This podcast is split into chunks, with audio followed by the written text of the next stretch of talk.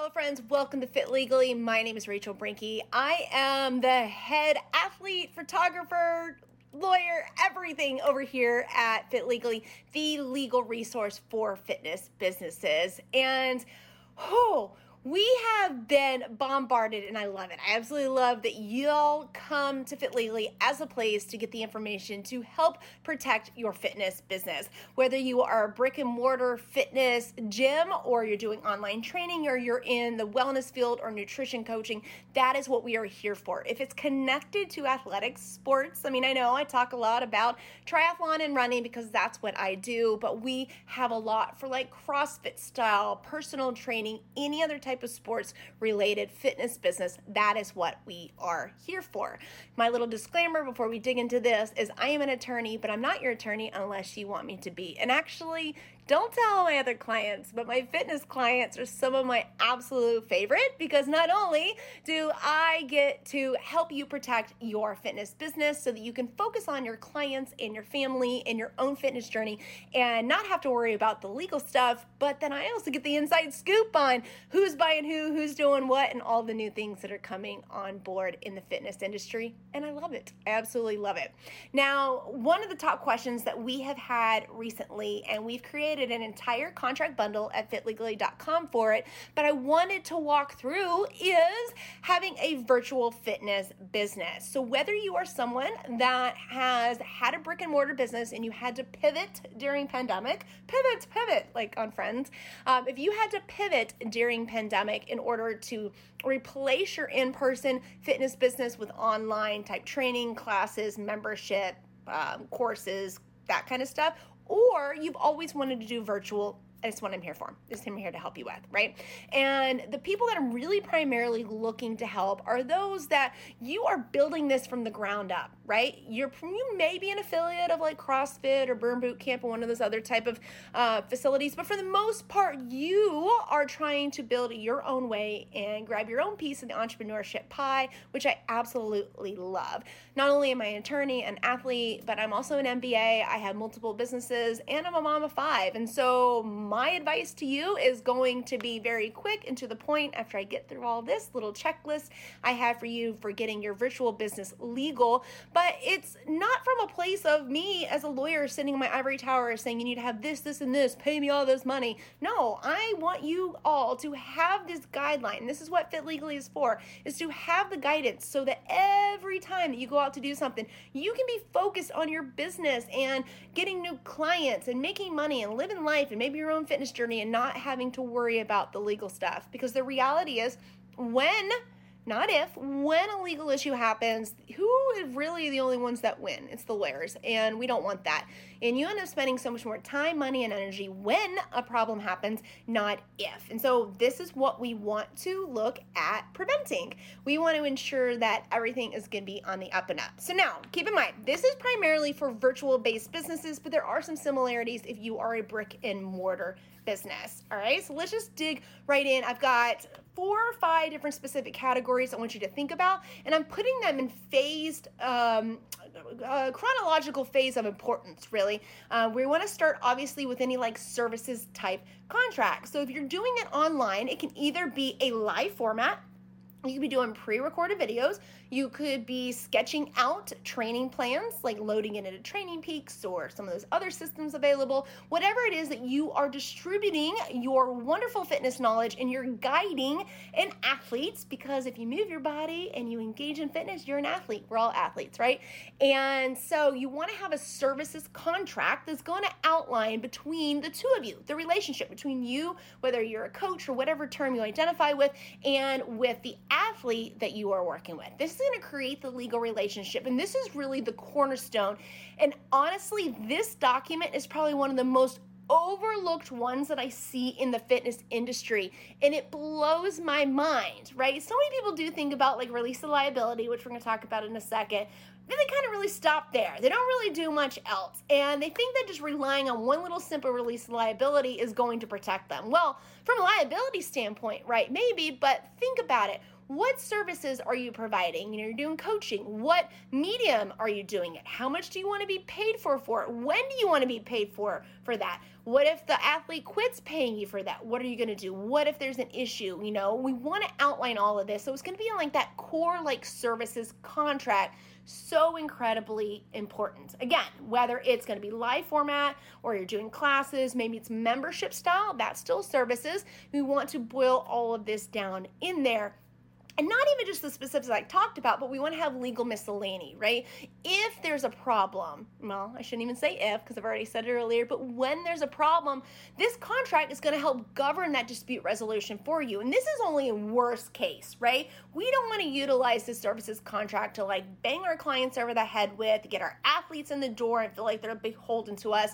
We want it to really comfortably outline to the athlete here's how the relationship is going to work here's how we're both protected but also it's here and this is the baseline if we have a problem later on down the line because it's when you have a problem not if all right? So the two main um, contracts in phase one we want to have is going to be like that services contract and then also the release of liability. And i've done another episode about kind of like the uh, liability protection triangle and i talk about your entity type like llc or corporation your um, your liability insurance but then also in your contracts and this that really this phase one of like services contract and release of liability form are the two of that legal tri in that one part of that legal triad that i'm referring to. We want to have all of these hurdles and measures in place to protect us because let's be real, we are running a fitness business. We are telling people how to move their body. These people have all different sorts of physical capabilities or restrictions or ailments,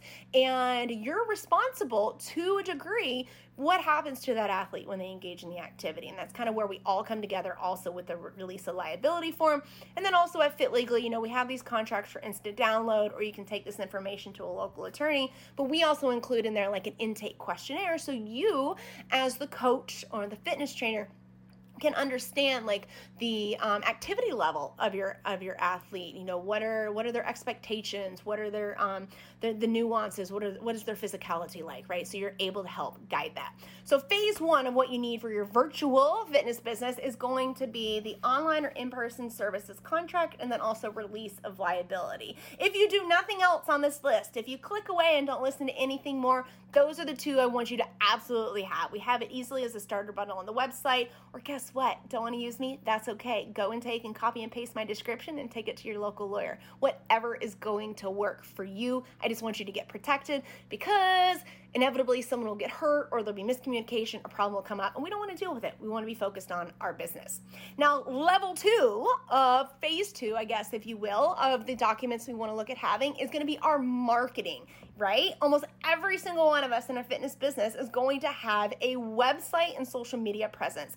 If you have a website, you're also probably going to be doing advertising using Google Analytics. So you've got the cookies and the pixels tracking there. You may have Facebook pixels, and you're probably also going to have a contact contact form and have your clients and potential clients submitting information on your website. So we want to make sure that we have website terms and privacy policy, you know, governing the relationship between you and the visitors of the website, and especially those that are submitting personal information to you. Keep in mind, this is not a negotiable. Privacy policies are becoming almost required by many states, which is so funny because a lot there are some services that they're not required in any state to have certain kind of contracts, but because the governments, all of the governments here in the United States are cracking down. Actually, you even see it in Europe uh, with the GDPR requirements general data protection regulation act a couple years ago. Uh, we are seeing a real crackdown in consumer protection of um, consumers personal information. So that includes them these people simply coming onto your website what the actions they're doing are being tracked by Google Analytics or Facebook Pixels, Google Ad Pixels, all of that. And the government is cracking down to say, hey, businesses, you need to start telling your people that this stuff is being tracked, how you're tracking it, how you're storing what you're doing. And you do that with your website terms and privacy policy. And many states are starting to require the privacy policy. Second major document I want you to have in this phase two, which is the marketing phase, is having what's called a model release and permission to, or essentially permission to post the photo. Because what I'm seeing happens a lot, in, and I know this is mostly for virtual businesses, but it could happen too for in person, you take a behind the scenes photo, or your client is sending you before and after pictures and you throw it up on your Instagram because you want to attract other athletes or clients to see um, the strength that they've gained, the weight that they've lost, how the PR that they've made but the reality is, every single one of your athletes, every single one of your clients has what's called a publicity right. And it's also going to vary by state, but it is a right that each person has to control the use of their likeness in marketing, which is what you would be doing. If you're sticking a before and after photo, behind the scenes photo, or anything like that onto social media or onto your website, into your newsletter, that's in furtherance of potential um, commercial gain. That is marketing. And so you need to have a model release, which is a very specific permission from the client to allow you to utilize their face in marketing. Now, and also if they're the ones that took the photos, you may need permission for the use of the photo because we have copyrighting implications there as well. We have two more phases to quickly go through. The third one is it's going to be employer, which don't click away if you're someone that's thinking, well, I'm not an employer. At some point, especially running a virtual fitness business, you're going to run into that you're going to need help. And whether that's having a virtual assistant, if it's having um, an executive assistant, a social media manager, anything like that, you're going to be an employer at some point. And so, just like with services between you and your client, you want to have a services contract that is between you and this employee or independent contractor that you have in your business. So, we want to have that services document in place, but then we don't want to just stop there. A lot of people will do, they'll either just hire someone, they'll use no terms, which is not good. Um, everything is just willy nilly at that point, or they'll ignore the next three things that I'm going to bring up. All right. If you're having someone come in, let's take, for example, you're going to have a virtual assistant. They may be helping to manage social media. They have contact with your contact list, your client list, your client's data, maybe your email list. Um, you want to ensure that you're protecting all of that. So we want to have confidentiality information in there. We want to bind this virtual assistant or whoever you're hiring to not compete against you, um, to not solicit your existing clients and everything that you have.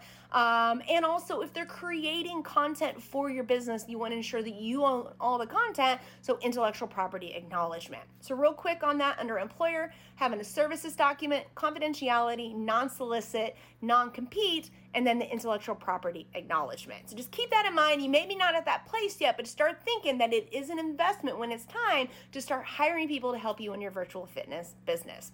And phase four, which is even, it's kind of more of an arbitrary phase. It's all that's going on right now with COVID. There are extra documents and things I think you guys need to keep in mind. We do have a very specific COVID page over at Fit Legally fitlegally.com forward slash COVID. And on there, we have like a shutdown and reopening guide if you need to utilize that, depending on where you are, but also a very COVID specific release of liability waiver. This is clients understanding that we're in a pandemic they are going to release you of liability. They understand what your safety measures are, and, and um, yeah, your safety measures that you're taking, the, the protection measures, social distancing, all that kind of stuff. But it's also putting on them to be able to inform you if they've been in contact with a known person. We've seen this by now, right? We've seen a lot of this information, but we've boiled it all down into one legal document for you to have. I think it's incredibly important if you're doing in person. I know for online, this is probably not as important. Um, probably don't need it at all. But I just wanted to throw that out there. If you're someone that has maybe your primary virtual base and you do one off in person, that is something to think about. All right, so that is pretty much it. That's a quick and dirty checklist of the, all the legal documents you need to have for an online virtual business. I am actually going to do a part two of this probably next week. I want to get into the legalities of marketing your fitness business online. So, phase two, where I talked about the website terms and privacy policy as well as model release, we'll dig down into that a bit more. Federal Trade Commission, consumer protection laws are on the uptick. And so, I want all of you, especially in the fitness business, there is crackdown on us. Make sure that we're marketing properly so that we can be focused on our business and not having to deal with the government or any other issues. If you guys have any questions at all, please feel free to reach out to me. Again, my name is Rachel Brenke. I'm from fitlegally.com, the legal resource for fitness professionals. Good luck, guys, and stay well.